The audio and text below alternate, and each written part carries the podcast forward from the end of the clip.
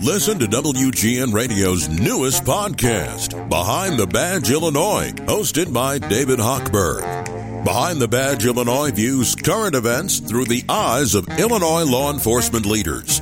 Tune in. Visit WGNRadio.com slash Behind the Badge. Now it's DuSable Lakeshore Drive. This is Chicago's Afternoon News. I'm Lisa Dent. Steve's here, Kevin, Mary, and on the phone is Dave Miller. Dave is the, uh, well, an engineer at CDOT, and there are some proposed changes coming to DuSable Lakeshore Drive. Might get bus only lanes. How are you today, Dave? Great. Good to be here. Thanks for the interest in the project. Well, I know everybody's just now got interest, but this has been going on for a decade, right? Yeah, we've been underway planning this project for about eight years now in earnest, but we're hoping to get to the, the final stage of our planning here in the next year or so. Okay, so it's a planned rebuild of DuSable Lakeshore Drive north of Grand Avenue. And how many designs or redesigns or rebuilds are you looking at? Like, what are the projects? Well, the phasing of the projects, that'll be spelled out as we get into the detailed design following the planning phase here. Right now, we're looking at the corridor as a whole and just how that's going to look and function and feel for users, whether those are motorists, pedestrians, bicyclists, people accessing the lakefront, people commuting, people on transit, very importantly, and just how they move around the lakefront and uh, and how that looks going forward. So much of the road was built in the 1930s. Are there any preservation issues that you're facing? Absolutely, that's a huge component of this project. I mean, this it is a listed location on the National Register of Historic Places, and all the federal reviews get into uh, those historic aspects. So that's something we've heard consistently that the the look and feel of it is very important from that historic preservation perspective. Okay, so I, I did read that some of the redesigns that have been floated in recent years were tunneling DuSable Lakeshore Drive under Oak Street Beach or adding some lakefront space. Is that still on the table? We're certainly looking at adding lake fill, actually, to smooth out the Oak Street curve, and that's a really critical safety component of the project.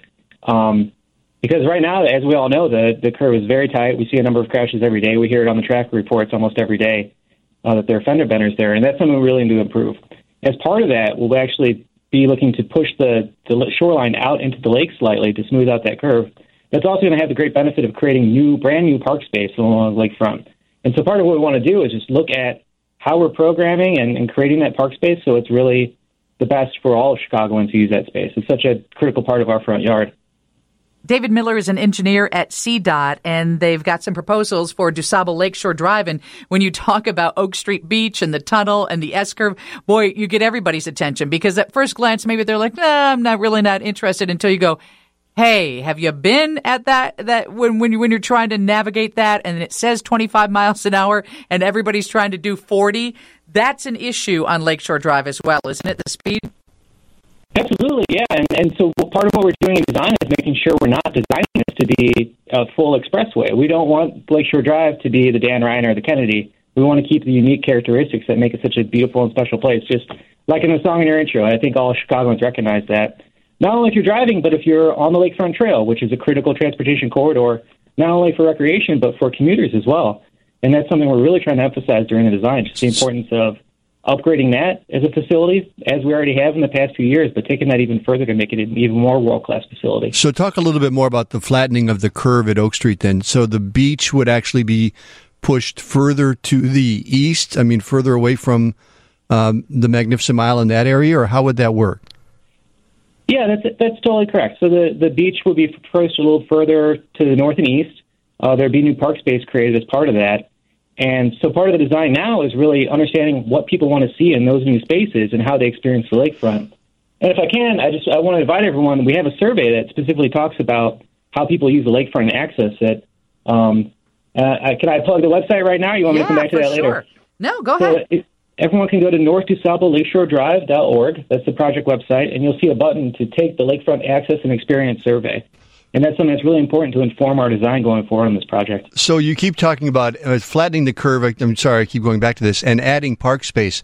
So it sounds like the actual beach area might be moved quite a, a bit. I mean, how much park space are you talking about adding onto the east of Lakeshore Drive there? It could be up to several hundred feet at that point, at, at different points around the curve there to really smooth it out enough to make it safer. And we see that as a huge benefit to this project, just creating a new world class park space in that in that space now, which is such a congested and tight space. I mean, not only for motorists on the Oak Street curve, but that portion for bicyclists around the Lakefront Trail. That's the part that during these major storms we see waves washing over the Lakefront Trail and it becomes inaccessible, and that's that's unacceptable going forward. So, in the future, when we're driving that area, we're not going to be driving along the beach. We're going to be driving along green space. Correct. Yeah, and we're going to create a huge amount of new green space through this project, and that's a huge benefit that we see for it. I read about 83 acres, 83 acres of green space. That's huge. So, what kind of issue do you have to deal with when you're messing with something like Lake Michigan? How do you manage that, and and how long would a project like that take? Well, Lake Michigan is, we've seen the fury of Lake Michigan over the past several years, and we know that storms can become more severe. The fluctuation of lake levels rise and fall at, at faster rates uh, due to climate change. We need to make sure that the drive is more resilient to the climate change that we see going forward, and also is also part of the solution in helping to mitigate that. So the new shoreline will be more resilient, and we're looking, we're modeling ways right now for how it can be more resistant to storms, to wave action, and also be more green in how we handle the, the rainwater that's falling on the drive and, and doing that in a responsible way. People still going to be able to play volleyball? There will be so many recreational opportunities, and we don't want to dictate now. We want to hear from people what they want, and we're working closely with our partners, in the Chicago Park District, uh, the Illinois Department of Transportation, and the Chicago Transit Authority to to look at a whole how that fits together. But the, the public survey that we're engaging in right now, that I talked about online, that's a critical component for people to provide feedback on it. Uh, this is David Miller, engineer at CDOT. It's about the proposed changes and what they're thinking about doing to DuSable Lakeshore Drive north of Grand. So uh, before we let you go, give them that website one more time so that people can, you know, be a part of this. Yeah, we really want everyone to visit northdusableLakeshoreDrive.org, and there you'll see the button to take the Lakefront Access and Experience Survey, and that just that went up yesterday, and we're continuing the survey through April 22nd. So we really want to encourage people to give us feedback there. Thank you, David. We appreciate your time on Chicago's Afternoon News. Thank you so much.